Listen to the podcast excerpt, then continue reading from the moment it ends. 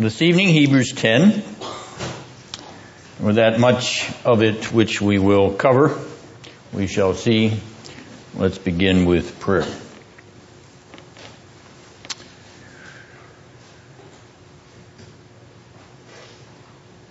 You are high and lifted up, O Lord. High and lifted up and thrice holy. Holy, holy, holy, Lord God of hosts. You are infinitely and eternally set apart from all sin because holiness is your character. You are in and of yourself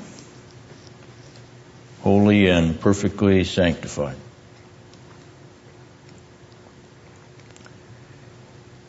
What is our heart but unholy in your sight? What is our mind but unholy in your sight?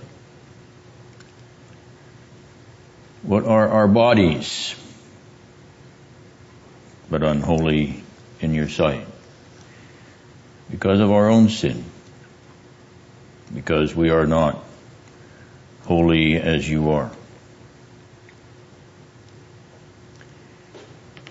But your spirit, the spirit of holiness, has graciously condescended to draw us into your own holy character. Now, O Lord, how are we without excuse? We who have been graciously indwelt by the Spirit of holiness. Imprinted, indeed united to Him who is holy above all your dear Son, the Lord Jesus. Now, thrice holy God, Father, Son, and Holy Spirit, do illuminate our unholy minds by your eternal holiness. We pray in Jesus' name. Amen. Now the structure of this 10th chapter is not consistent. In fact, there is no one uniform paradigm that integrates the whole of these 39 verses. There are, however, several bracketing patterns which we want to note. But as is our wont, let's begin with the beginning and end of the chapter and look for any telltale duplications. So as you gaze at the end of chapter 9 and examine verse 1 of chapter 10, do you notice anything that is duplicated? And if so, what would we label that? What type of a literary device would we call that?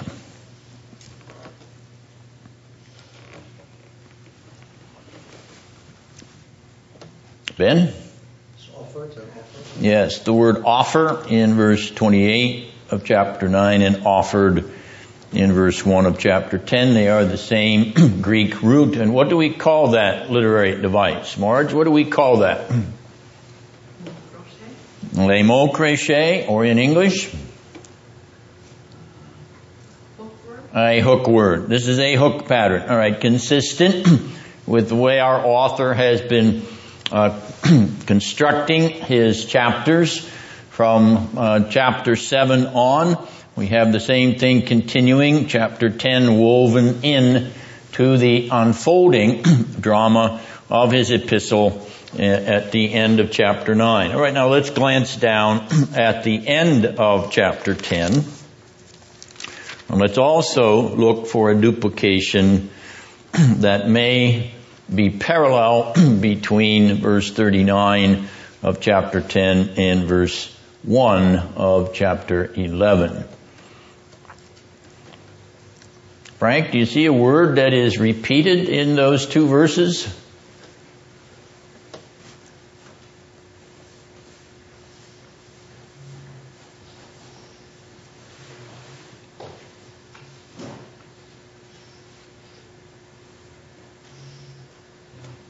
Christina, do you see it? Um,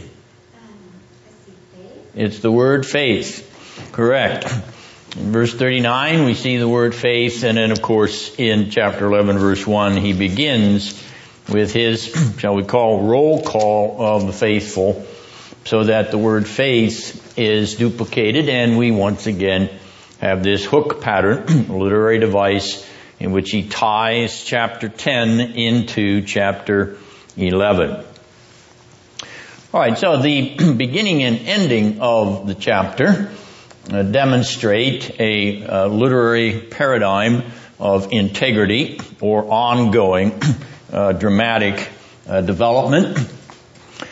Let's uh, now look again back at verse 1 of chapter 10 and let's compare that verse with verse 14. Let's see if we can identify a duplicate word in those two verses. 10.1 and 10.14.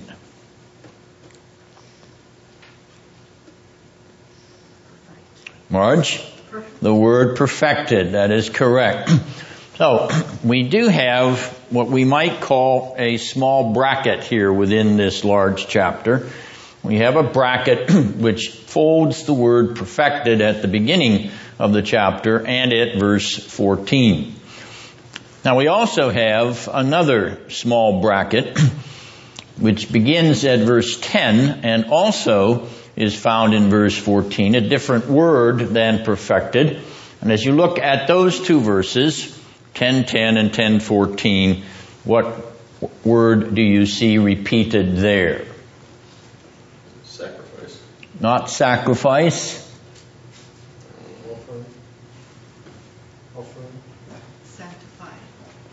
Did, did you say? I said sacrifice. You said sacrifice. Marge? Sanctified. Sanctified. sanctified. now, that word, sanctified in 10 and 14, is also found in verse 29. So I want you to jump on down there for a moment and notice that the word sanctified occurs in verse 29 and who is it that was sanctified in verse 29?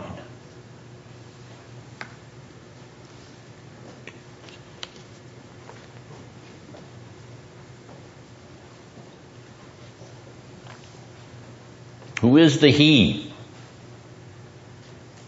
The one who is trampled underfoot of the, the, the Son of God? No, no. Yeah. Well, the blood of the covenant by which he was sanctified, who is the one who has provided the blood of the covenant? Christ. It's Christ himself. Alright, so Christ is sanctified, and we want to come back to that a little later on, but you'll notice that we have another uh, duplication. It's actually we have a rule of three here. Threes, the word sanctified used three times in this chapter. 10, 14, and 29.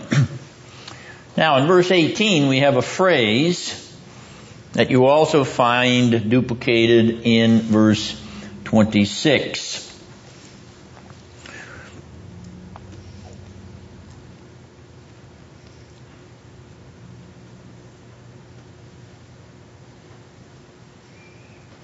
See the phrase?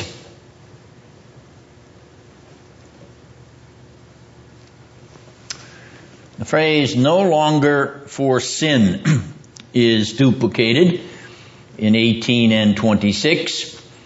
It doesn't create a bracketing pattern because there is a bracket which begins at verse 19 and extends to verse 35. All right, so we're now looking at verse 19, comparing it with verse 35, and we're looking for a word that is duplicated in both of those verses.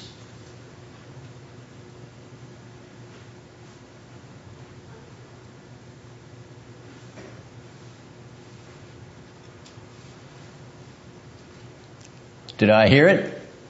The word confidence, that is correct. Now this is the second fairly large bracket in this chapter. So we noted the bracket between verses 1 and 14 with the word perfected.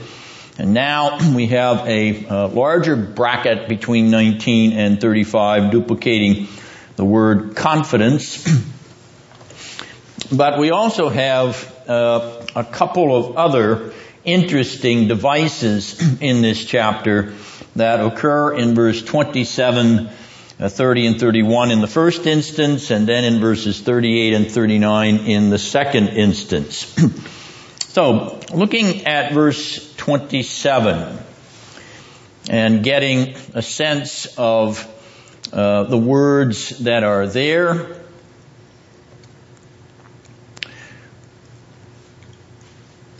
And then looking at verse 30 and 31.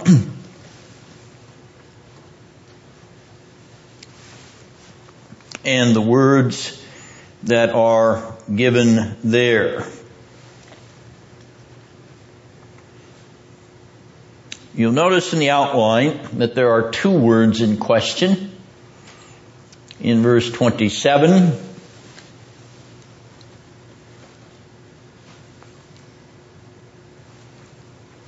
And those two words will reappear in verses 30 and 31.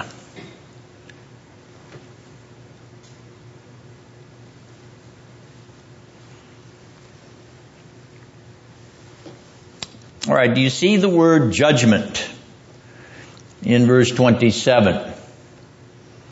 That would be the second word on your outline at verse 27. There's another word that precedes it that we want to note.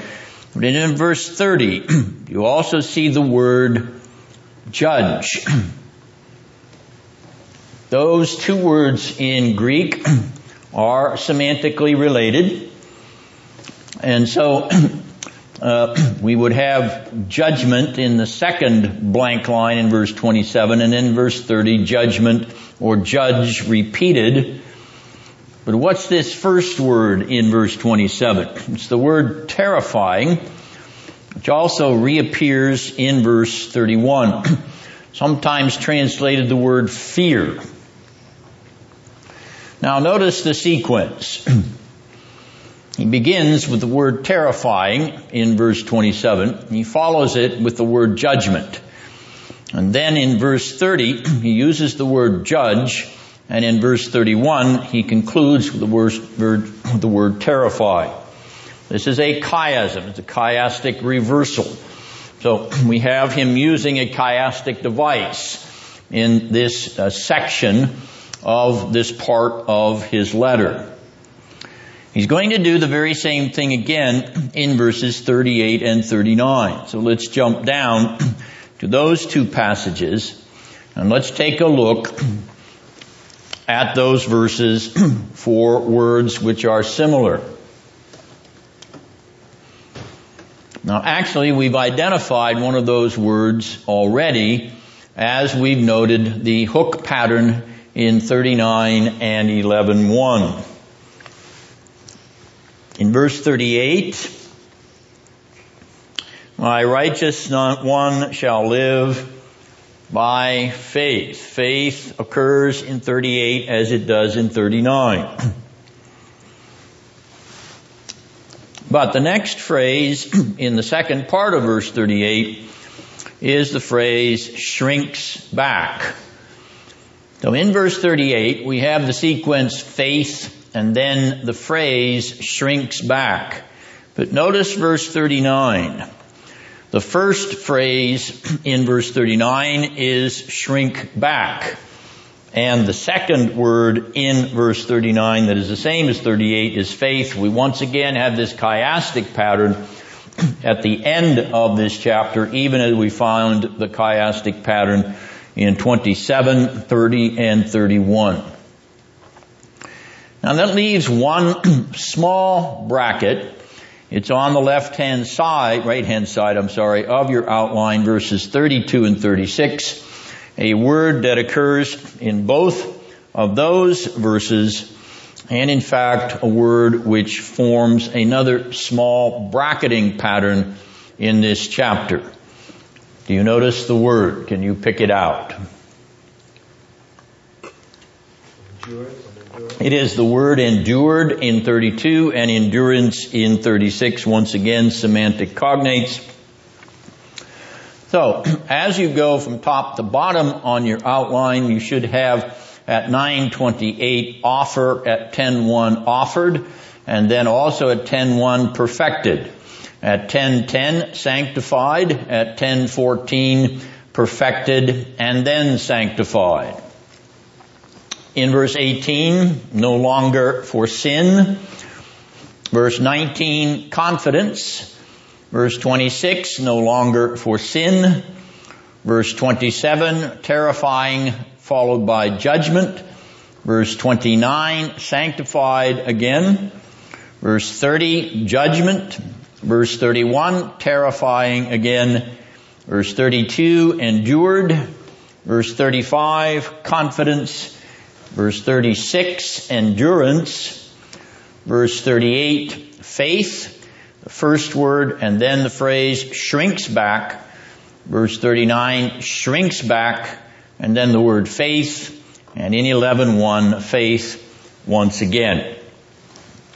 Now I repeat, uh, there is no consistent or uniform macro structure to this chapter. There are several smaller bracketing units to this chapter. The most significant are the bracket between 1 and 14, which is uh, discussing uh, perfected or perfection, and the bracket between 19 and 35, which is considering confidence. All right, now looking at the first verse, we have this phrase, good things to come. What kind of language is this? Good things to come. Art is nodding his head. Head is that a nod of all knowing? Art. No, uh, uh, eschatological. It is eschatological language. You did have the nod of all knowing. Excellent.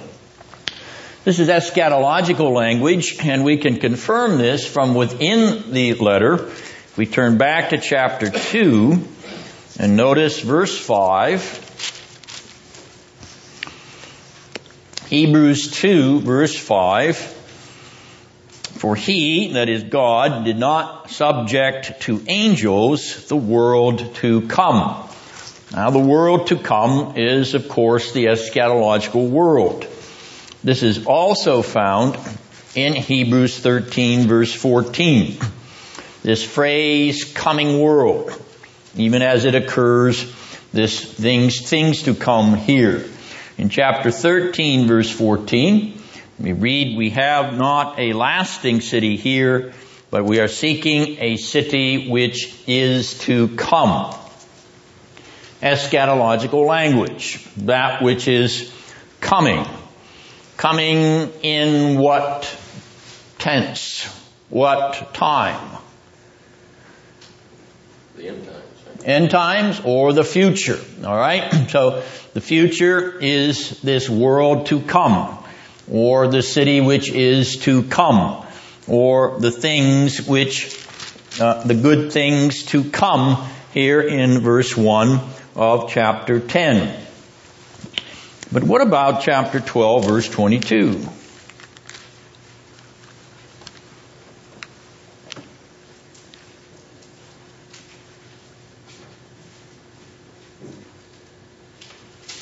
Frank, do you have that? Would you read it for us? But you have come to Mount Zion, to the heavenly Jerusalem, the city of the living God. You have come to thousands upon thousands of angels. Thank you. Just that verse. Thanks very much. Uh, notice the tense. You have come. It's not a future tense, is it? What kind of a tense is it?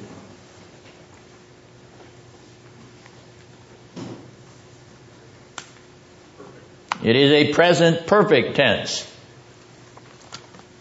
Not a past perfect. It is a present perfect tense. So it is saying that you have presently come to the heavenly Jerusalem. And yet here we have suggested that the language in 10.1 is future language.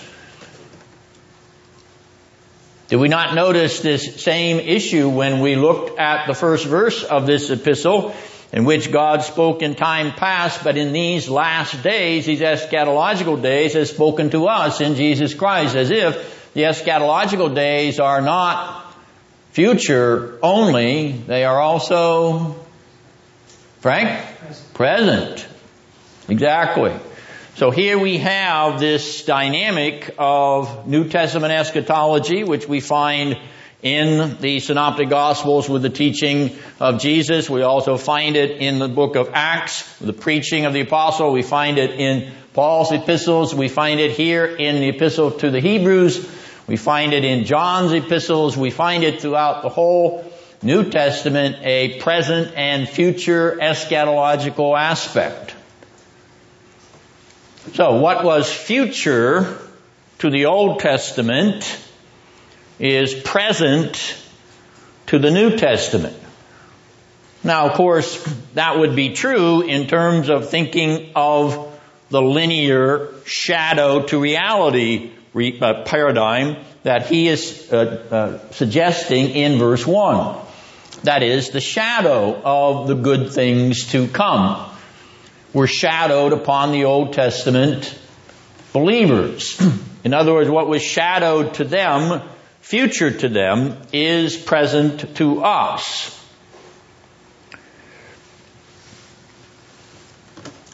But the future to us, namely that heaven, heavenly and eternal reality, is present to all.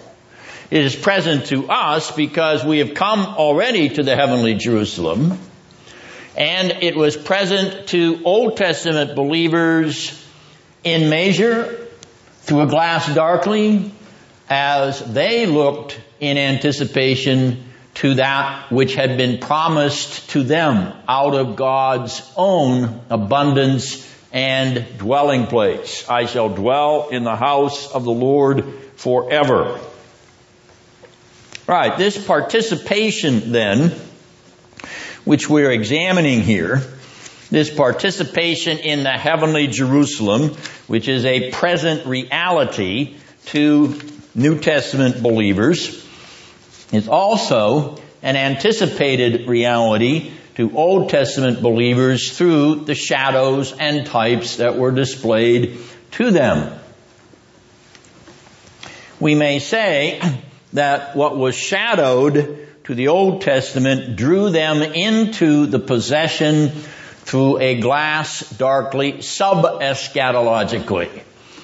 Now, we don't mean that they were underneath the eschatological. We mean that in relationship to the uh, future semi and consummate eschatological age, that they were less uh, f- uh, full in the expression and experience of that reality, but nonetheless they still had it.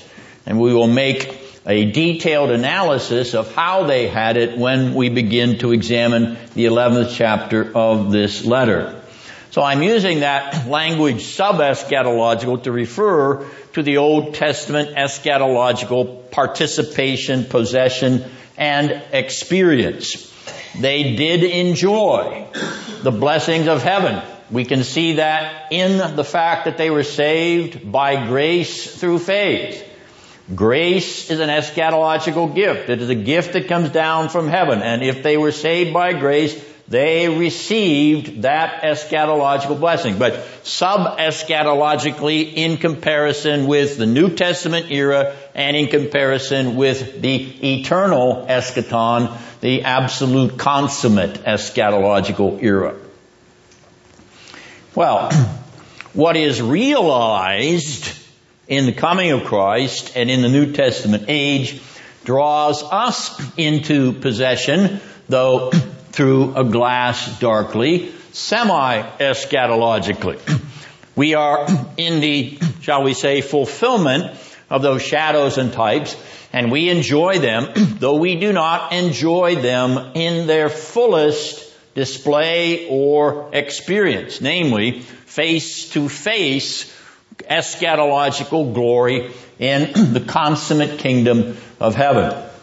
And so that's reason we use this term semi-eschatological because it is, and this age is an advance beyond the Old Testament era, but still it is possession of the same eschatological grace that unites us to them, though we enjoy a fullness of that grace that they only yearned and longed for.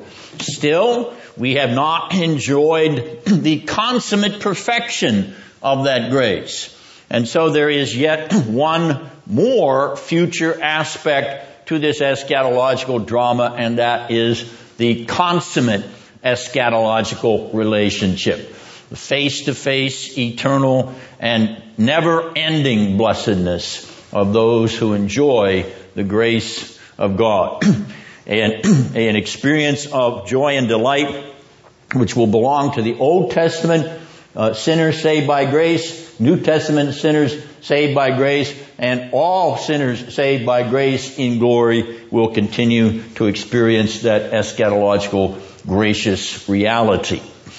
Alright, so this is a way of uh, describing this relationship between present and future in the sense that we enjoy in the present a measure, or shall we say in Paul's language, a down payment of that which will come in the future. The future has moved into the present because of Christ's finished work, and yet there is still an enjoyment that lies beyond, and that is the enjoyment of perfect, consummate, eternal, face to face delight in the Lord and in the communion of the saints and in the myriads of angels in the general assembly of the firstborn of the Most High. Alright, do you have any questions about that? On your outline, uh, future in parenthesis Old Testament or OT is present, and then the parenthesis new T, NT, that's how you would fill out that line. And then in the next line, future, heavenly or eternal is present to all believers Old Testament and New Testament alike. When we talk about participation, we're talking about the experience, the possession of it, the fact that it comes, and it always comes by grace. It always comes by God's initiative. Whether in that sub-eschatological experience, semi-eschatological experience, which is our experience of it, or the consummate eschatological experience, which is the experience of it for those spirits of just men and women and children made perfect, as this epistle will also point out later on. Well, the good things to come are the good things that have come. You see the present and the future interface here. This is the wonderful uh, drama and the glorious mystery of the eschatology of the New Testament. These two overlap. And in overlapping and interfacing, they give us a participation in the present of the future. Though they don't give it to us consummately yet. There is a not yet future to the present now. But that is the way we outline this eschatological paradigm uh, in the New Testament, and we do not want to forget our Old Testament brothers and sisters because they too enter into the mystery of that because they have the grace of God as we shall see clearly in chapter 11 of this letter. Now let's remind ourselves of what these good things to come are. First of all, the source of these good things to come. Where do these good things to come come from? Frank? The Father From the Father? Is he talking about the Father here? in 10. In chapter 10? No, He's talking about. Christ. Christ. And what did Christ do that he's talking about? Well, he was a shadow of the reality of, of what God did. What event is he talking about? About Christ's life. Well, the perfection that on the cross. Oh, On the cross. That's what we were looking for. His death on the cross. His sacrifice on the cross. His offering himself as the fulfillment of these shadows in his death on the cross. And so, these good things to come have come to us through Christ, through Christ's death on the cross, through his sacrifice of himself as the once and for all eschatological sacrifice, the once and for all eschatological Lamb of God, the once and for all eschatological offering for sin. There are no more offerings, no more sacrifices, no more lambs after him.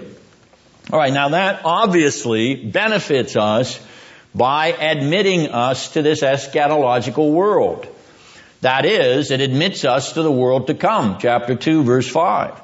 It admits us to the city to come, chapter 13 verse 14. And at the center of that eschatological world, at the focal center of that eschatological world to which we have been admitted, is our life hidden with Christ in God. Christ is the center of that eschatological arena, of that eschatological world. The center of the good things to come is Christ himself. Now presently in your life, Christ is the center of your life because your life is hidden with Christ in God and where is Christ in God? He is in heaven and your life is centered in Christ, in God, in heaven. That's where your focus is. Even now as you live and walk. Now and not yet, for it will be if you are presently focused upon Christ because of the blood of this Lamb who washed away your sin, you are now beginning what you will enjoy forever. You will never have your eyes off a central focus of Christ in glory, for you will be saying with all the angels and the saints, worthy is the Lamb that was slain. Your whole attention will be centered upon the center of your redemption, who is your glorified, sacrificed, risen, ascended, and seated Savior. That is the way you are called to live. Now, as well as not yet. For your life, Colossians 3, your life has been hidden, has been hidden with Christ in God, in glory. Writer of the Hebrews, in his own way, is saying the same thing. The center of focus of the good things to come is this one who is himself the reality of all those types, the antitype of all those shadows. He is your life now as well as not yet. Now the second thing that we notice from this first verse is that one of the good things to come is the experience, the actual sense, the actual feeling of drawing near. Drawing near. Your soul being drawn near. You feeling, sensing, understanding, being drawn near unto God. How? How are you drawn near unto God? Verse 16. Verse 16. You are drawn near through the new heart that has been given to you when he took away your heart of stone and gave you a heart of flesh. And doesn't a heart of flesh throb and beat and pulsate? Doesn't a heart pulsate with passion? Does your heart not beat and throb and pulsate with the experience of drawing near unto your Savior? You see, one of the good things to come is you coming with a new heart, pulsating and beating and throbbing with love and affection and desire for the Lord Jesus Christ. That's what a heart does. And the new heart that has been put, put into you by that heavenly grace is reciprocally drawing you near unto heaven and your Savior and the God who has given you that wonderful gift. Well, another benefit of these good things to come is that there are now no more blood sacrifices as an offering for sin. No more need to bring bulls and goats or lambs or chickens or any other thing and shed its blood.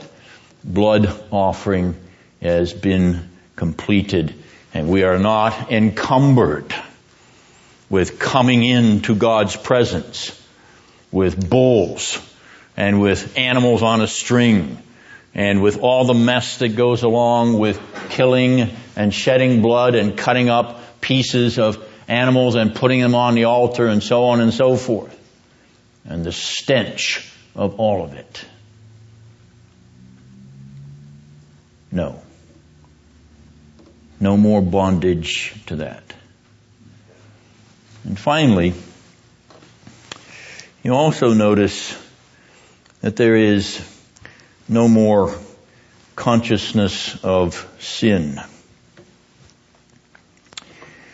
No more consciousness of sin in verse 2. No more awareness of personal sin.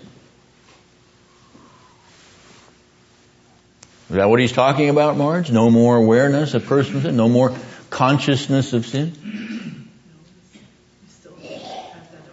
Marge is testifying that she still has this awareness of personal sin. How about you, Ben? Yeah. Yes, yes. How about you, Robert?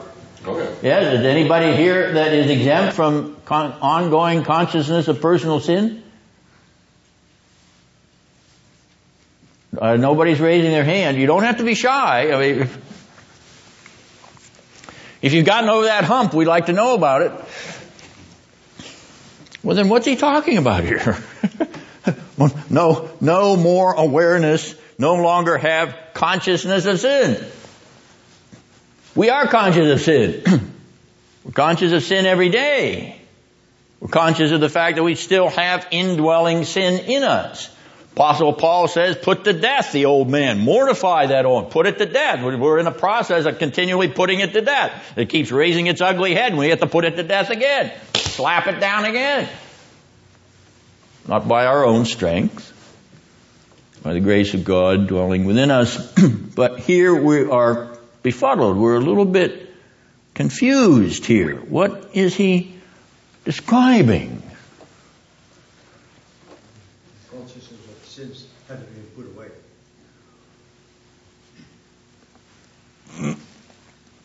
Okay. Um, tell me more. What, what, what do you? What do you? Uh, I'm I'm I'm giving you an A, not an A plus. I'm giving you an A, uh, Ben. Uh, so what? It's one thing to be conscious of sin, and it's another one to have those sins still be your responsibility. Okay.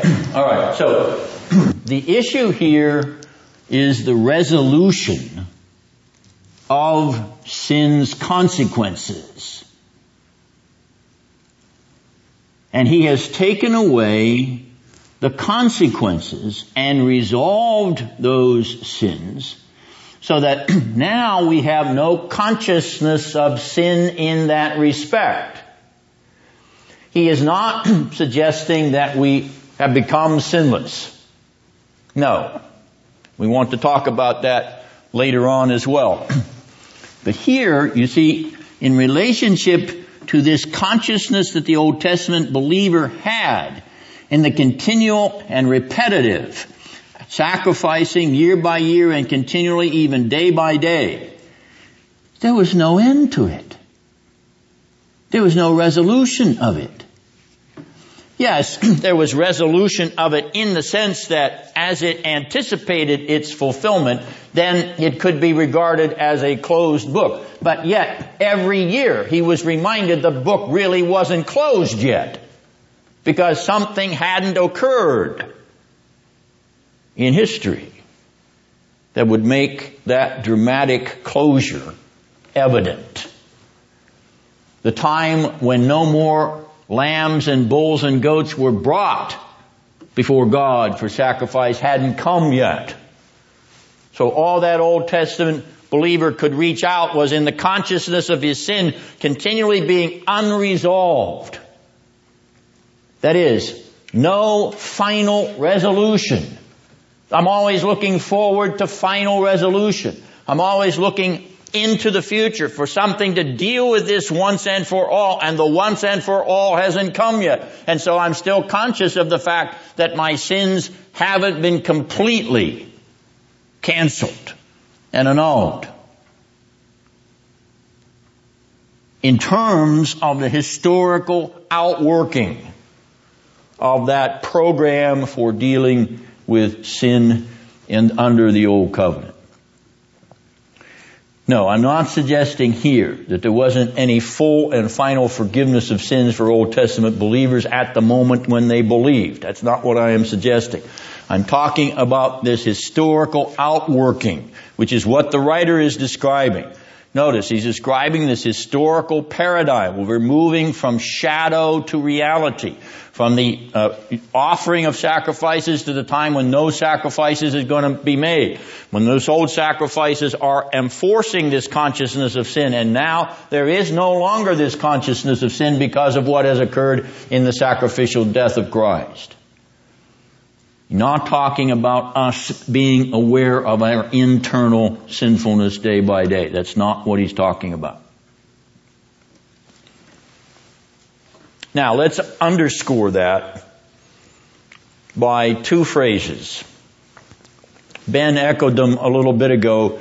If we look up to verse 26 of verse, of chapter 9, Christ has been manifested to put away sin by the sacrifice of himself.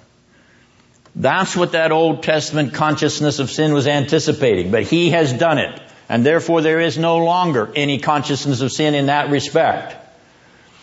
now our writer duplicates that phrase. Notice verse 4. It is impossible for the blood of bulls and goats to take away sins, and yet what has Christ done? He has taken them away the good things to come have taken away that sin. Notice in verse 1, the law could never, by these sacrifices, perfect those who draw near. The blood of bulls and goats could not. It was impossible for them to take away sin. Here is this double bracketing negative. Verses 1 and 4 are connected with these two negative categories. but Jesus has taken it away. Chapter 9 verse 26. So here he is following, and in fact his hook pattern between 928 and 101 is relating, is, shall we say, developing this motif of how Jesus has taken away what could not be taken away in verse 1 and verse 4.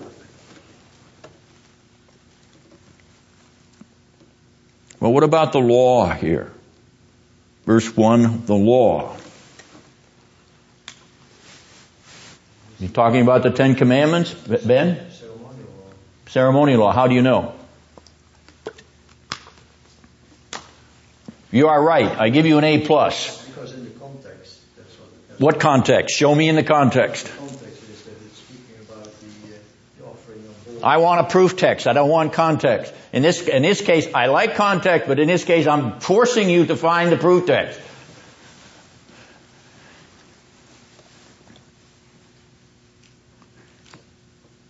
This is not the moral law. This is not the law of the Decalogue. It's not the Ten Commandments. And how do we know? Ben is right. The context is talking about ceremonial law. I agree with that. But I want you to, Art, you had your head up. You're, there, now your hands up. So, here's what proves it to me, maybe not to you, but it says the law is only a shadow of the good things that are coming. And then it says, for this reason. So it's following on the same line.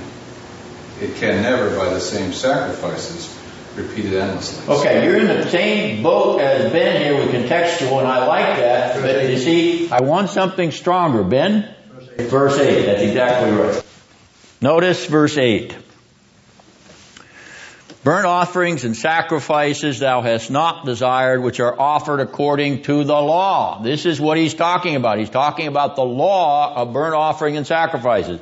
That's your verse that tells you he's not describing civil law. He's not describing moral law. He's not talking about the whole Mosaic law. He's talking specifically about sacrificial and ceremonial law. That's what's at issue here.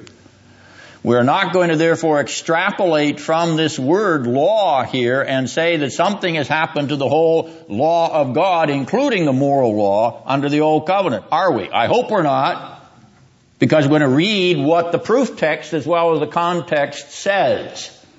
And we're not going to expand beyond that because that's not what he's doing.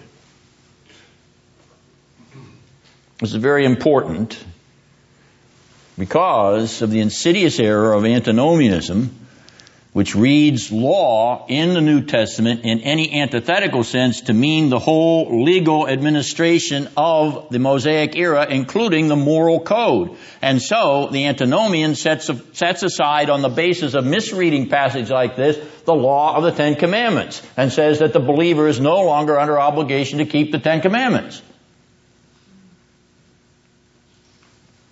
I'm not talking about Ten Commandments here. You cannot extrapolate from the use of the word law here to the moral code of Exodus 20 or Deuteronomy 5. Cannot do it. Because then you would be repudiating the eschatological character of God. Remember, the Ten Commandments are a reflection of the eschatological moral character of God. You'd have to abolish the moral character of God to abolish the Ten Commandments. Jesus makes that clear in the Sermon on the Mount. Of such is the kingdom of heaven. He's talking about the character of the kingdom of heaven. That's what Moses has get, has been given on Mount Sinai in those ten precepts. The law is eschatological. The moral law is eschatological. It's a reflection of the heavenly moral character of God. Are you going to have any other gods before you in heaven?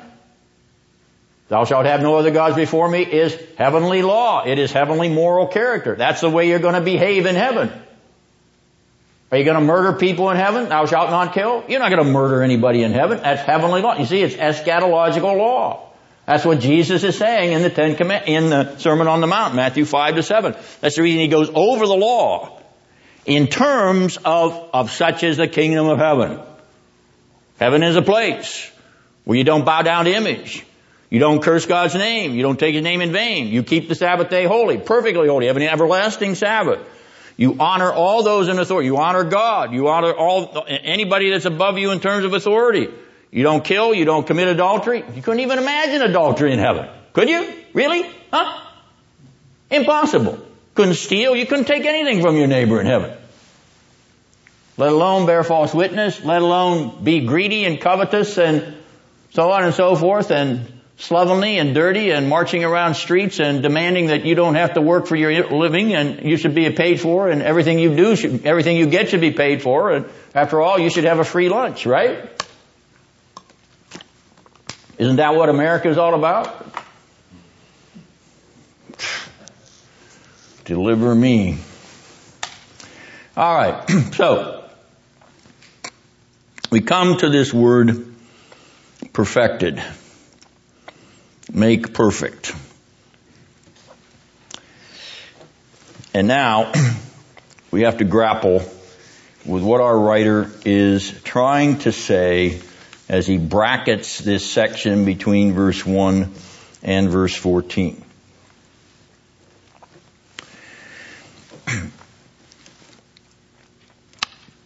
The first problem is in verse 2, where he uses the word once. And it's the same Greek word that he has used for the once for all sacrifice of Christ. In fact, in verse 10, he will use a variation of that Greek word. In verse 1, or in verse 2, rather, it's hapax. In verse 10, it is ephapax. They are synonyms.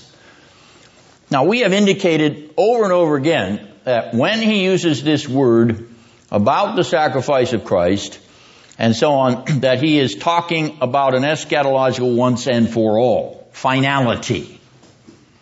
Is that what he's talking about in verse 2? He's using the very same Greek word.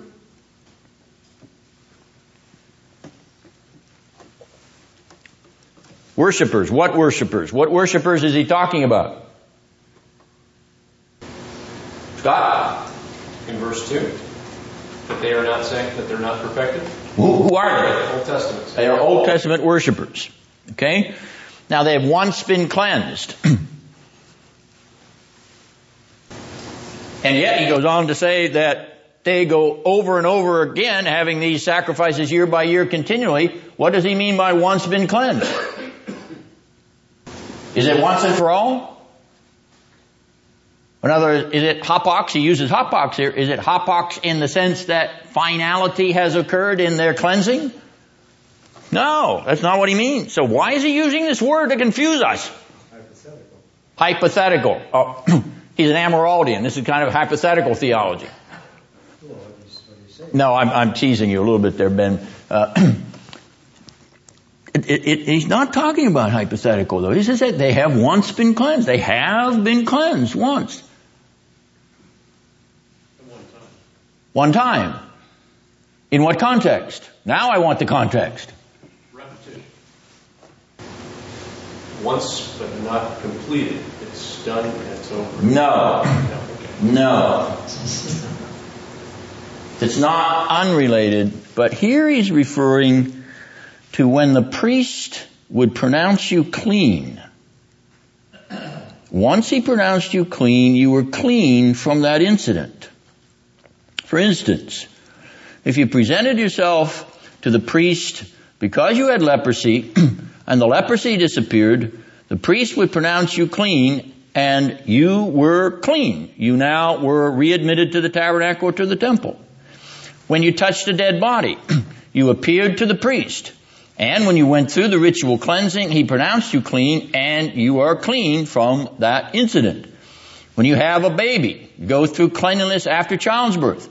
You present yourself to the priest and the priest pronounces you clean. You have to go through a certain period of time of purification, but nonetheless, he, pre- he pronounces you priest, clean. So once and for all, that event is behind you. You're clean from it. That's how he's using the term once here. But he's not referring to the perfection of the consciousness or the perfection of the sacrificial system. He's only noting that even in that system, once an event could be put behind you, but it would not deal with the consciousness of sin that was before you year after year when you came to the tabernacle or the temple on the day of atonement or when you brought your own burnt offering week after week or even day after day or whatever and you had that presented. Alright, so this is the Levitical pronouncement of once being cleansed. It's not referring to an eschatological pronouncement. And so here he's using F, apox, he's using the word with a different contextual sense. The context will determine how we understand his use of the word. Yes, Scott.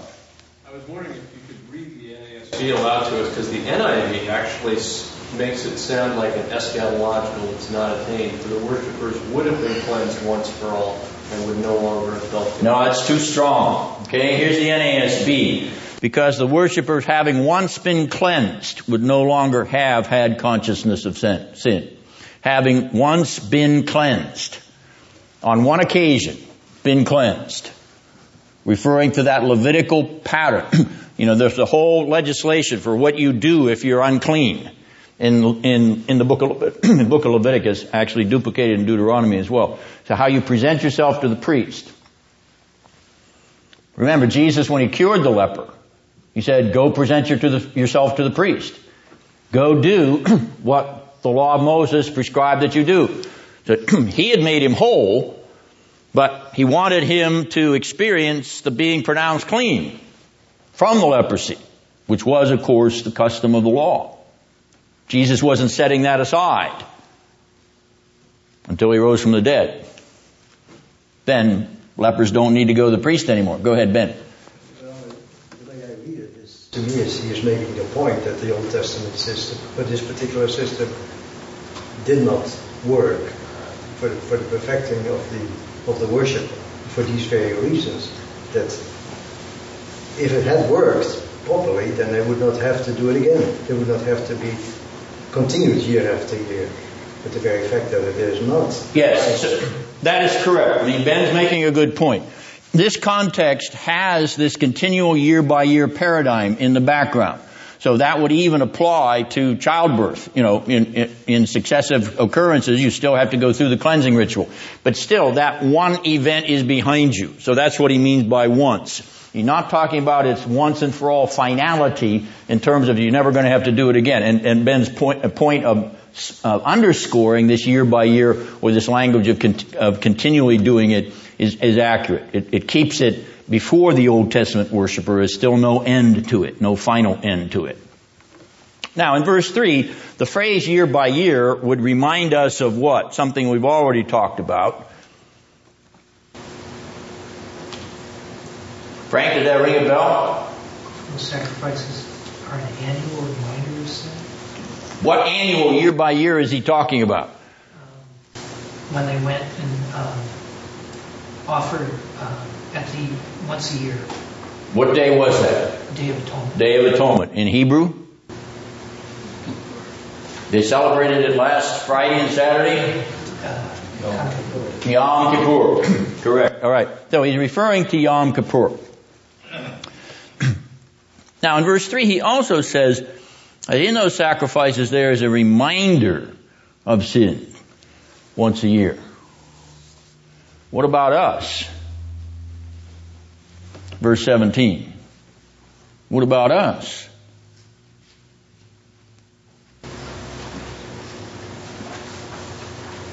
Well, it is a reminder of the Lord's Supper. It seems to me. What's going on in verse 17? He doesn't remember our sins against us. He will never remember our sins. Year by year, there's a reminder of their sins. But God says, under the new covenant, I will remember your sins no more. Yes, the Lord's Supper is a testimony to that. but he's referring to the new covenant itself. That this age in which we live is so contrastively different because we don't have this year by year remembrance. God says, as far as the east is from the west, I remember them no more. I blot them out. I remove them from you.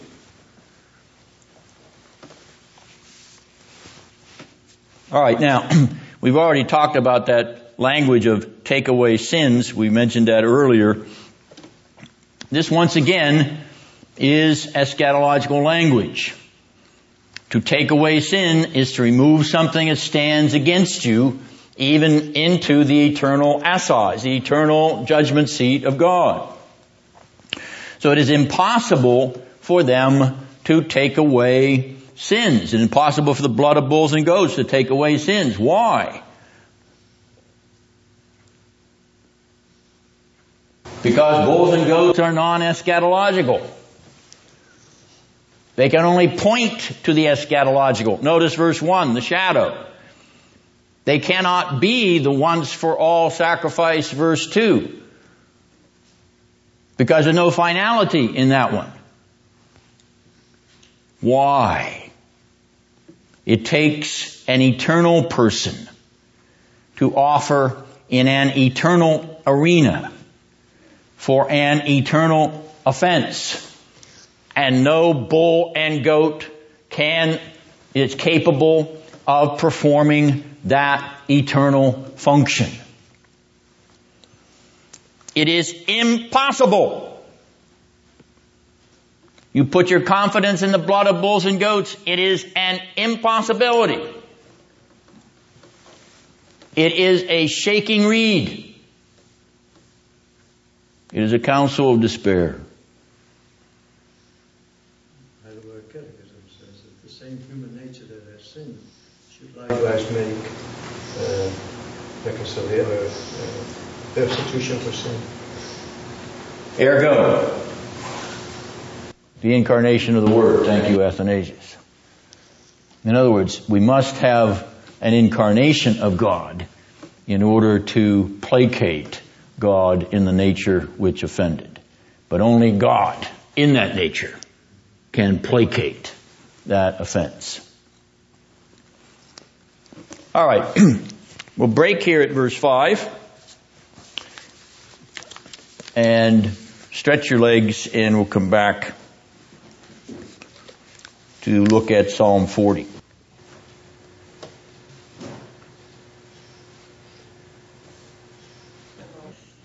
Now, verse 5, and this question about Psalm 40. Who is he who comes?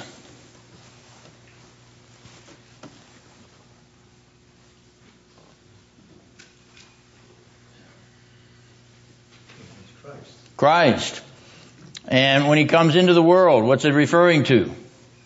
Incarnation. The incarnation. Once again, Athanasius De, incarnatione verbi, the incarnation of the Word.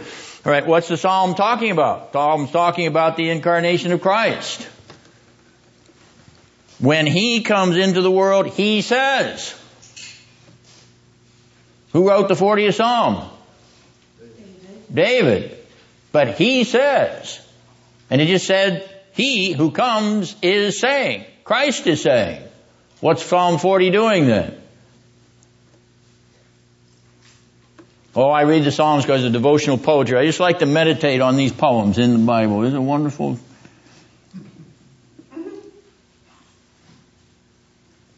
Psalm 40 isn't devotional poetry, is it?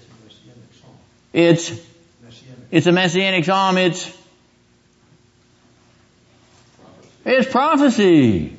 It's prophecy. Yes. He is speaking through the psalm. Christ is speaking through David. This is prophetic. Yes, it is messianic, but it is prophetic messianism. And so now we've got to grapple with why the writer uses this. What is the writer of Hebrews doing with the language of this psalm? Well, the question is, at what point do we shift? At what point do we make a transition from ineffectual Old Testament sacrifices and effectual New Testament sacrifice? From continual year by year, day by day sacrifices to a once and for all final eschatological sacrifice. At what point do we shift? At what point do we make a transition? And the answer, of course, is at the point of the incarnation. At the advent of the Son of God come in the flesh. At the point when His enfleshed life, death, resurrection, and ascension appears in history. That's at the, that's the point at which we make the shift. All right. Well, and David is prophesying the advent and incarnation of Christ.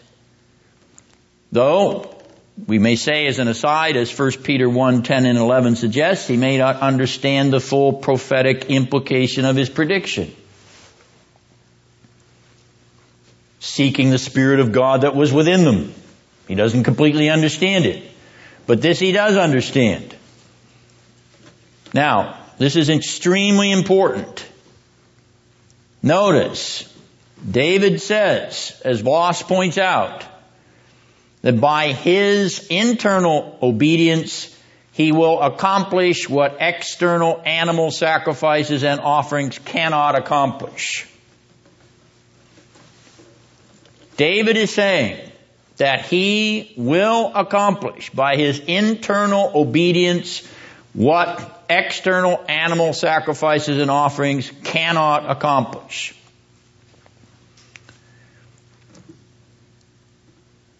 His internal obedience? Hmm. Notice that even this Old Testament figure, this figure of David, understands that bull and goat blood is unable to take away sin. David knows that. He gets it. Well then, if this blood of bulls and goats cannot take away sin, and David knows it, Psalm 40, then what is it that takes away sin? It is the internal conformity of the will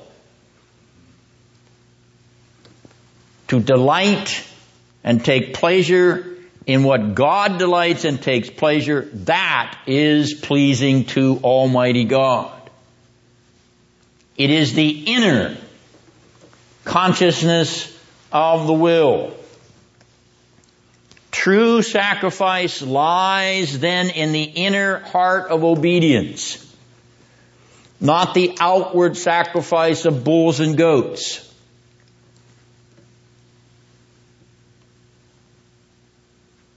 Would David do that? No. It's impossible for him to do it. But Christ's vicarious sacrifice is just such a sacrifice.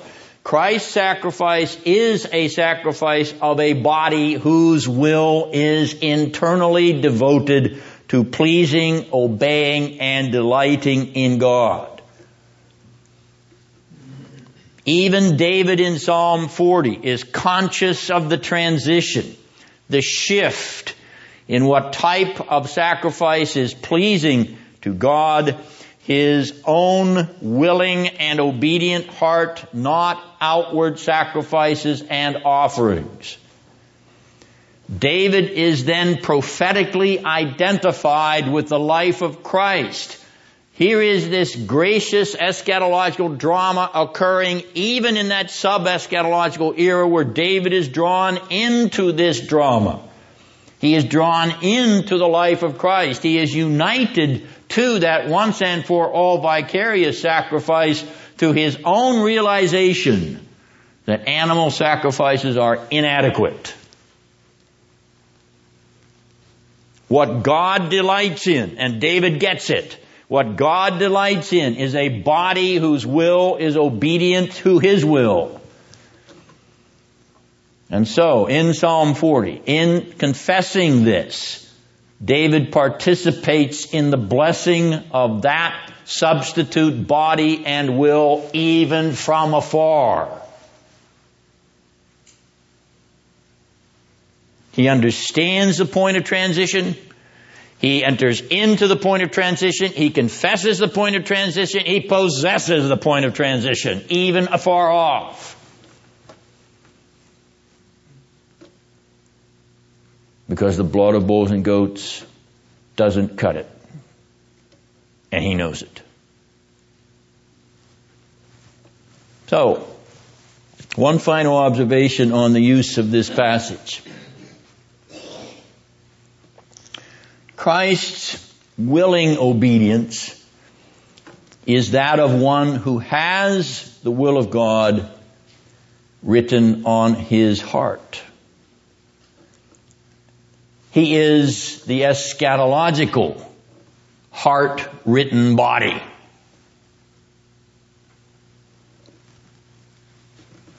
And so in incarnating that obedience, verse 16, in Christ, that obedience is written on the heart of David and the heart of believers in all ages. Because David is in Christ. And every newly written heart, united to the heart of Christ, newly written, is also in his final sacrifice. Look at the wonder. Look at the wonder of what this psalm is telling you, what the writer is telling you this psalm is, and what this writer is telling you that David is telling you. That he is holding on to the internal heart and will of Christ a thousand years before he is incarnated. And in so doing participates in the shift of the end of the age, even long before that age dawns. This is Christocentric exegesis, but it is also Christocentric incarnational exegesis, because Christ incarnates himself in the psalmist's language, in the psalmist's hopes, in the psalmist's faith. He incarnates himself in it so as to join David to himself. And that's the reason he can prophesy. And that's the reason he can say the blood of bulls and goats is not what pleases you, Lord. It is what comes from the heart. A truly perfect, pure heart. A newly eschatological heart.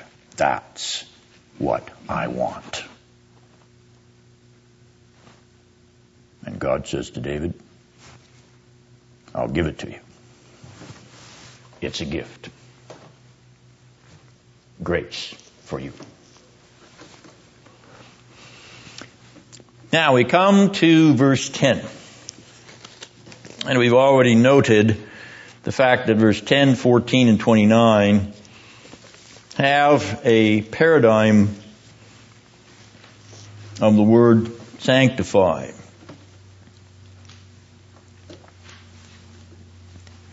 In verse 10, we have been sanctified.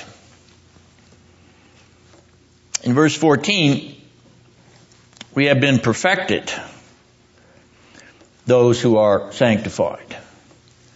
In verse 29, Christ is sanctified.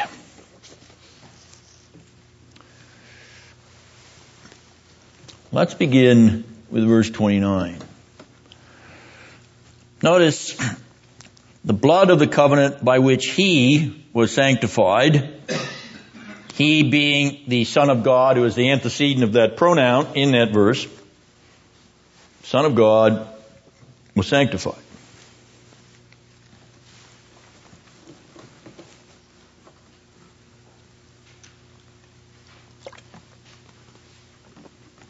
Does not our confession tell us that Christ is the sinless Savior? There was no sin found in him. Didn't even this epistle say that he was without sin. Then how is our writer saying that he is sanctified? The way I read that verse is that he's speaking of the one who has stumbled underfoot the blood of the Son of God. Because in some sense he was sanctified by that. Impossible. What do you think that he would deserve? He deserves not sanctification. No, but I meant in the same sense that the child of a, of a, of a believing parent is, is uh, said to be holy, sanctified, uh, when in fact it may not be absolutely. Mm. But the antecedent of the pronoun, the closest person is not the one who tramples underfoot the Son of God. The closest pronoun refers to, the closest person is the Son of God. So you're saying that, that who refers to the Son of God? Uh, I don't have a who in the New American Standard. Would you read what you're Yeah, how much more severely do you think a man deserves to be punished who has Oh, I'm sorry, yes. Who has trampled underfoot the No. Son of God? Yeah. who has trampled the Son of God underfoot, who has treated an unholy thing, as an unholy thing, the blood of the covenant to sanctify him.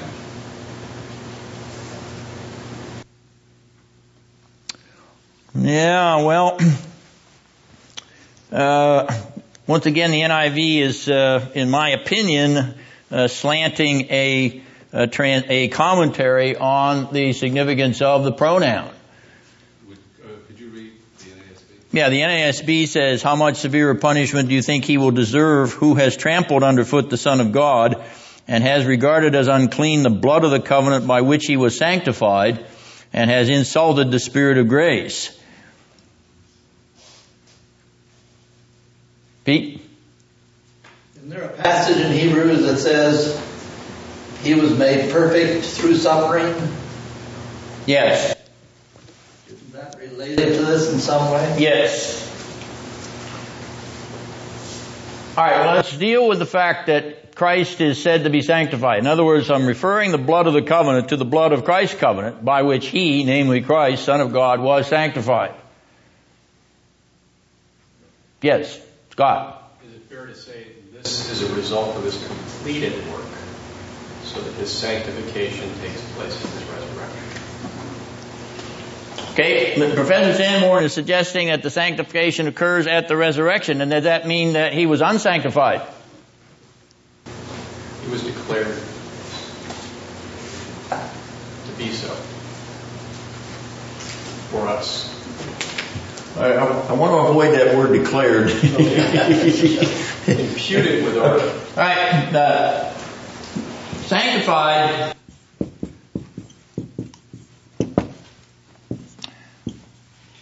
At his resurrection.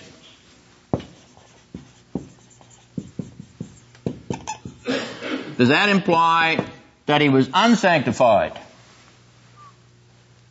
No. No. Yes. Yes. Where? Well, uh, he took the sins of mankind upon him. What event? Cross. At the cross. He was made to be sin who knew no sin. Chapter 12 of this letter. He endures the contradiction of sinners. What's going on here?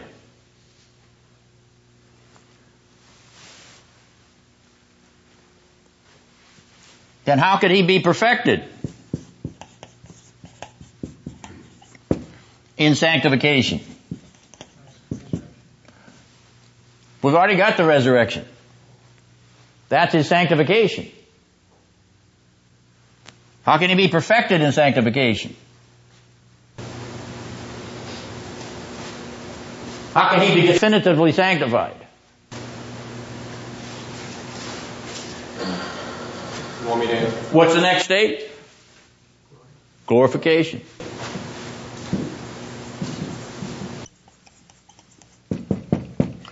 All right. Now let's think about this.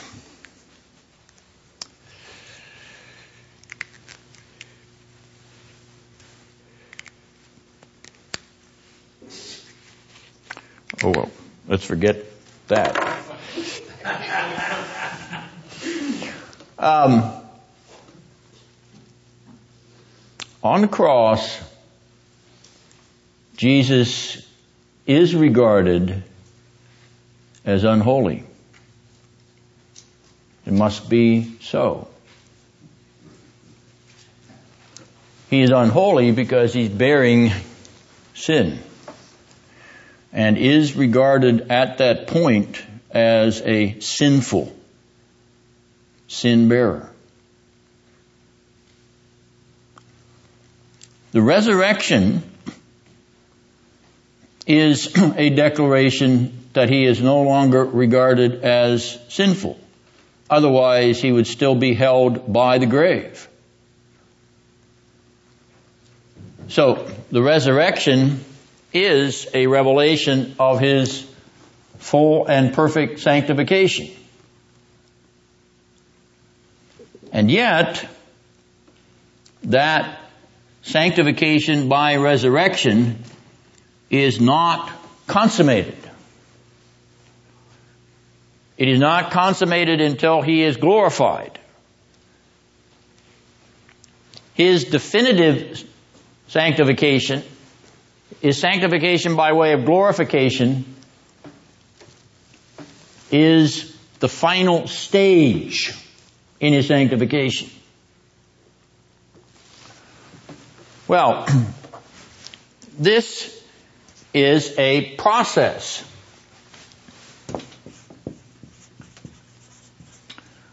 And it involves a progress. In fact, it involves a pilgrim's progress. And we've been talking in this epistle about how Christ is regarded by our writer as the eschatological pilgrim. And so here is this eschatological pilgrim's progress in sanctification.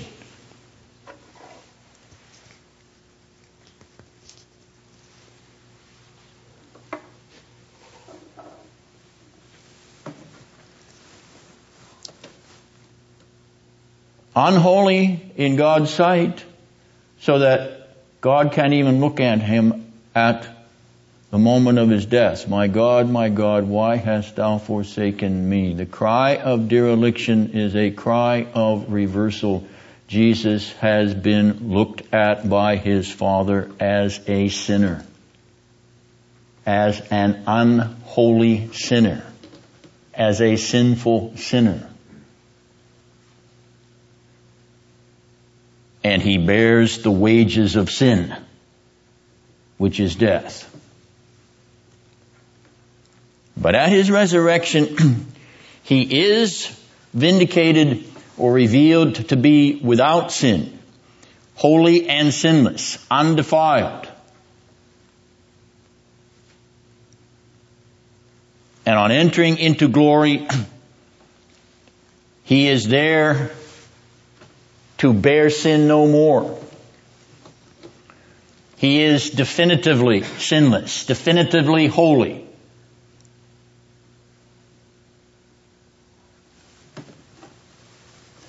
So when our author here in verse 10 says that we have been sanctified and uses the language of definitive sanctification, we have been once and for all, we have been sanctified. And in verse 14 even talks about perfecting us for all time who have been sanctified. He is talking about our participation in this redemptive historical process.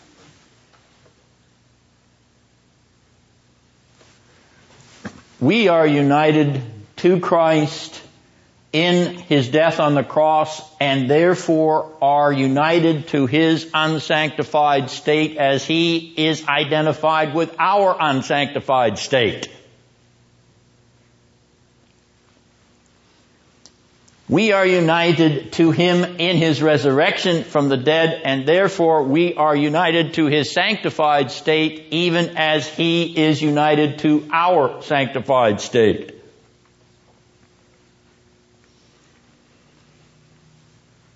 And we are united to Christ in His glorification because we have been seated at the right hand of glory in the heavenly places in Christ Jesus, and therefore we are definitively sanctified in His definitive sanctification and glorification, even as He is glorified definitively in us.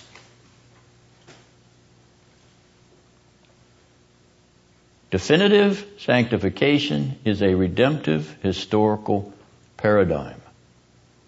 It is not an ontological paradigm. Definitive sanctification has to do with what happens in history to the one who comes into history. It has nothing to do with the ontology of that one. The fact that he is sinless as he comes into history and he is sinless in history until he comes to the cross when he undergoes the contradiction of sinners and is reversed. Not in his moral nature, but in what he bears. The category then of definitive sanctification is an appropriate category for explaining this process and progress redemptive historically. It is not an explanation for some ontology of moral perfection in us, as if we become perfect in the process. No. No Wesleyan perfectionism. No Nazarene perfectionism. No time when we say, when we don't have to say, forgive us our debts as we forgive our debtors. I acknowledge that Christian perfectionism has disappeared under the, under the uh, horror of the sinfulness of man in the late 20th century. You don't even have the Nazarenes talking about it much anymore, let alone the Methodists, and yet they've got it in their doctrine. John Wesley believed that you could be perfect in this life and never sin anymore after a certain point in your Christian maturity. If people believe that anymore, they whisper it in dark corners.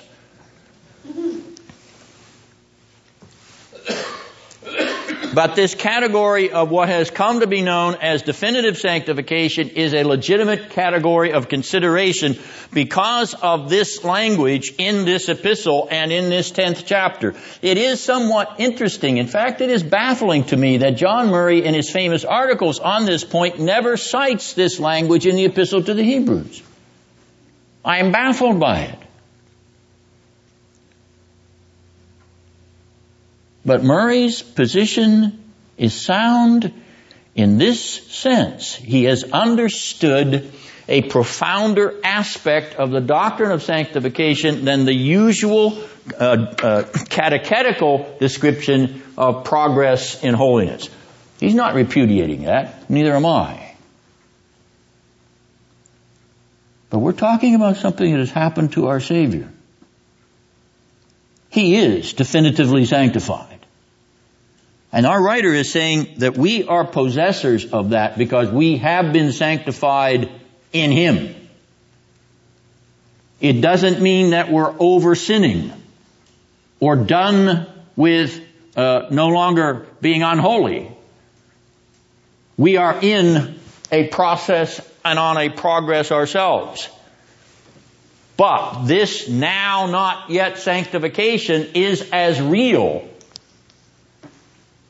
as the now not yet eschatological benefits of Christ's full work, including His perfect sanctification. It's in Him. It is not in you. You see, it is in Him. That's where it's definitive. And you hold on to Him for your definitive sanctification. Murray is defensible. He's anchoring his essays in the Pauline doctrine. That is true. Here, we are forced, because of verse 29, to see it more, shall we say, properly Christologically. And I don't mean to detract from the centrality of Christ in Murray's own work on the topic. Twenty years ago, I would not be saying what I'm saying tonight. Because 20 years ago, I didn't understand what John Murray was driving at. Because I didn't understand what John Murray was telling me Paul was driving at. But I am persuaded, even as this epistle forces me to be persuaded, that what Murray observed is correct. Not infallible, but correct. But this is an aspect of Reformed theology that needs to be penetrated and deeply thought about. But the key is not to blur the distinction between ontology and redemptive history. That's the key. If you stand on the redemptive historical side of this discussion, you will keep yourself out of heresy. On the other hand, let us hear no charges of heresy against Professor Murray for, for presenting this idea. None. Please. You're going to have to argue with an inspired writer. Hebrews chapter 10. All right, now, this prods us a little bit because this definitive sanctification can be construed as a punctiliar act. It is not.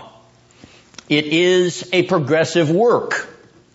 It is an ongoing process in the life of those who are united to the Holy Lord Jesus' own progression because He underwent this progression in sanctification, so too I, living and dwelling in Him, united unto Him by grace through faith, am in the process of this progression. This is a redemptive historical drama. And you are being drawn into it through the work of your Savior. Any questions or comments that you have? Yes, Scott. Already and not yet? Reality? Yes, it is an already and not yet. It is a now, not yet. Yes. Once I, once I have made this case, if this case be sound, okay, understand I'm making a suggestion here. I'm not infallible, okay, but I am impressed by this language and I think I'm compelled to this kind of a paradigm, particularly because of verse 29. But, I, but this this is a redemptive historical paradigm. Okay, it's talking about what happens in history. And when I do that, talking about Christ, I'm in an already not yet paradigm. I'm always in a now not yet paradigm. I'm always there. Even with the matter of sanctification. We are saints We are saints. in Christ In Christ. by faith. By faith. And we are perfected definitively by faith in Him. Though we keep progressing actually. Right, now this may challenge your thinking a little bit, okay? It's not the way the usual catechisms are written. I'm not criticizing the way they're written. I'm just simply saying there's something more here. There's something more here. That's what Murray was on to. There's something more here. Or do you think that everything's been said that needs to be said about the Word of God? Well then what are you going to do for eternity? Just go over and over and over what you already know? Huh? I got news for you. You're going to be learning forever. you think those Italians are amazed about the fact that those neutrinos are faster than the speed of light? You heard about that experiment? The neutrino arises before the light is even let out of the bucket. And they check their data and they send it to what, I think it's 160 scientists around the world and they can't figure out what's wrong and yet here is a form of matter that destroys Einstein's theory of relativity. Do you realize what's up here? If this is vindicated, do you realize what's up? The whole cosmology of E equals mc squared is turned on its head. Something out there that God made is faster than light. Whoa. Whoa. We're talking about another dimension here. We're on the border of something that is transitional between infinite light and infinite darkness. Anyway, fascinating, fascinating experiment. And even if it turns out not to be true, even if it turns out that somehow they, that, you know, the, the accelerator made a mistake or, you know, whatever they got with the trigger, you know, wasn't actually set right or something. Even, isn't this fun to think about it? See, think about something faster than the speed of light. This is, this is God. This is God himself, greater than the speed of light. he's, he's faster than neutrinos. All right. Well, any, any other questions about that uh, uh, comment about definitive sanctification?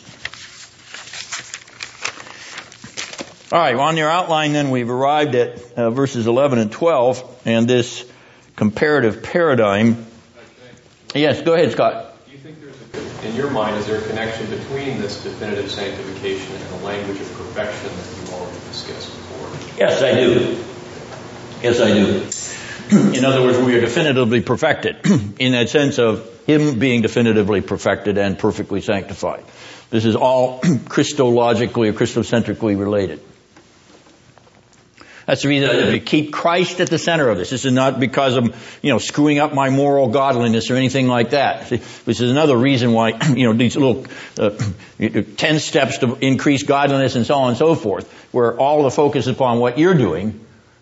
The counsel of despair. Counsel of despair. You've got to keep your eyes fixed steadfastly on Jesus. That's what he's going to say here in chapter 12. We'll get to that. okay. Now notice, in 11 and 12, he's got this comparative paradigm where he begins in verse 11 with the Old Testament sacrifice. Notice the language. The priest stands daily.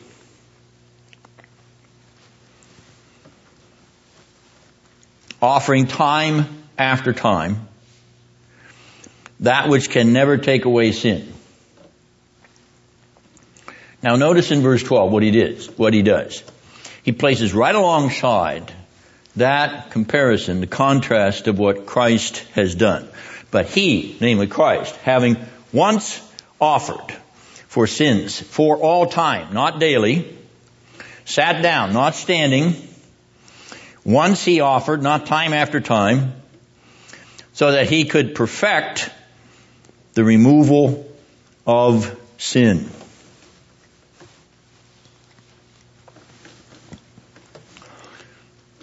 What a blessed liberation this is, and what a glorious accomplishment is testified to the fact that he sat down. It's done. It's finished. It's completed. What I have done is for all time. What I have done once and for all completes it, not time after time, over and over again, year after year, day in and day out, blah blah blah blah blah blah blah. No. Christ has finished it. And so we hold on to the Savior who has finished it on our behalf. Trust Him. Lean on Him. Confide in Him. Depend on Him. Live in union with you. So verse 13, all that remains. What's all that remains? Judgment on his enemies. Same thing as at the end of chapter 9. He's only going to appear for second time for salvation. But, verse 27, judgment upon others. Now we have verses 15 to 18, which are a restatement of Jeremiah 31 that was central to chapter 8 and the contrast between the Old and New Covenant.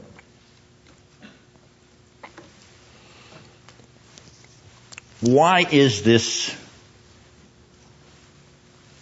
section of Jeremiah repeated again? This is a challenge that uh, commentators do not address adequately. Uh, some of them have even regarded it as an afterthought and out of place. I did not specify when we talked about the structure of this chapter what I think is going on in verses 15 to 18. You may have noticed I skipped over it, with the exception of mentioning one word in verse 18. I did that because I wanted to, so to speak, save my ammunition for this point. the re-quotation from Jeremiah 31 is the hinge to this chapter even as it is the hinge to the relationship between chapter 7 and 8 and chapter 9 and 10. It occurs in chapter 8 because it's kind of the glue that holds those two sections together. The appearance of Christ in the heavenly tabernacle related to the ritual of the earthly tabernacle and the sacrifice that he offers in that arena compared with the sacrifice that was offered in the arena of the earthly tabernacle. Notice in this 10th chapter, we've just gone through a discussion of what was going on in the sacrifice at the tabernacle, namely the uh, offering up of the blood of bulls and goats. But in verse 19, notice what we are going to move towards. We have confidence to enter the holy place. What holy place? This is the heavenly tabernacle. So once again, our writer is shifting between what occurred in the tabernacle of the former era and the sacrifices of that arena and what has occurred in that heavenly tabernacle. Only here he is referring to the fact that we have entered into it. And how is that possible? I will put my laws upon their hearts, and upon their mind I will write them. I will make a new covenant with them, and I will remember their sins and lawless deeds no more. The Jeremiah 31 passage once again serves as the hinge or the pivot point in this relationship between the former and the latter era, between the old age and the new age which is dawned in Christ, between that poorer era and the era of better things to come. He goes back to it then to reinforce it. Because remember, he has people in this community to which he is writing who are hankering and longing for this tangible, external form of worship. They want the priest. They want sacrifice. They want a visible tabernacle or temple-like dwelling. They seem to be inclined back to the ritualism of the old era, to the externalism of that old era. And once again, he wants to put the pivot point on the focus of what happens inside. In the heart not outside. And so, what is facetiously and viciously sometimes called the simplicity of Puritan plain style worship is exactly what the spirit of the Epistle of the Hebrews is talking about. Not a return to fancy liturgies, pomp and circumstance, expensive buildings, lots of ornate uh, investment in brick, mortar, and stone. You hear about them building, buying up these abandoned shopping malls? One of them putting $18 million into putting a church inside a shopping mall. $18 million? This is madness. This isn't piety.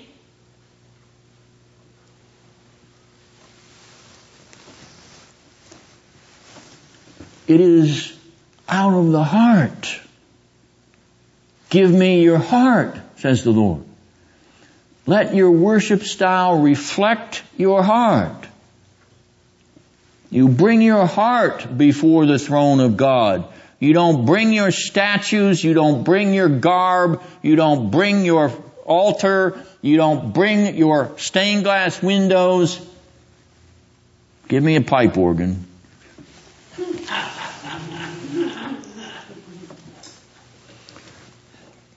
But you understand the point. Point here is that this era which is the transition between the old and the new, is the era of internally worshiping in spirit and in truth from the heart. From the heart. So let's have buildings true, but only what is necessary. Only what is necessary. And let's have liturgy Yes, but only what is simple and plain. And let's have preaching in which the preacher disappears. Because it's not about personality. It's about Christ and Christ in the heart. I saw a hand up or there was a question. Yes, Art.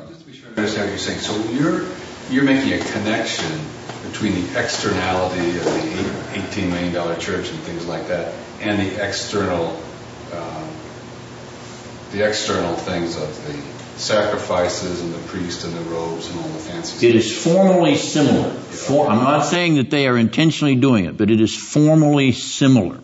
Just as the Roman Catholic liturgy is formally similar to Old Testament ritual.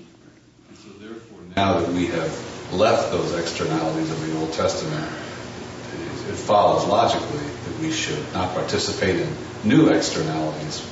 So is that the point? Exactly. You imagine how many small neighborhood churches you could build with $18 million?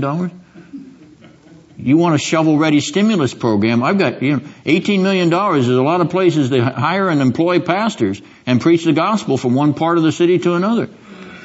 Let alone throughout the world. There was another hand up. I saw that story and I was outraged. I was absolutely outraged. All right, now, um, that leaves us at the brink then of the next section, and I think I will leave you at the brink of uh, going home, and we'll come back next week to uh, pick up the next section because I certainly can't finish it in the next three minutes. Any final questions or comments, Scott? Would you comment on the relationship, uh, verses 17 and 18, and the relationship to what's going on in this discussion? Well, he's confirming what is the fruit of the new heart, namely having changed the heart. Now he's not going to remember the sins of that new heart. So therefore there's no longer any offering for sin that we've been talking about in verses 1 through 14. So once again, he's going back to this pattern. This externalism is now passe. It's been surpassed, including external sacrifices, bulls and goats' blood, uh, et cetera, et cetera, et cetera continually, year after year, day after day, uh, offering and can't remove the, the consciousness of sin, but this has been completed. Now, what's going to flow out of that? Verses 19 through following. That's what's going to flow out of it. He's going to talk about this access that we have. As verse 19, we have confidence to enter. We have access to enter in to that uh, heavenly, holy tabernacle in Christ. If there's any connection here between God remembering Israel's sin and, and judging them in exile, and now He won't even remember our sins no more. And that's also reflected in, the, in no longer repetition of sacrifice. Now that the final sacrifice has been made, there is no longer a remembrance in terms of the sacrificial system and in terms of that. Yeah, I think Jeremiah is looking to the horizon of his own context. And so uh, I think it's proper to see the exile as uh, the return from exile as a kind of inaugural or provisional fulfillment of he's not going to remember the sin of what cast them out of the land. But of course, in bringing them back to the land, they simply return to their own vomit once again, as Jeremiah is passing like a dog returning to its vomit. And and uh, I, I, I don't think they come back with a new heart per se. I'm talking about then the New Testament fulfillment being the fullness of that reality. Yes. Prophesied by Jeremiah. Yes. Yes. Not so much the return from exile, but the New Testament era. Right.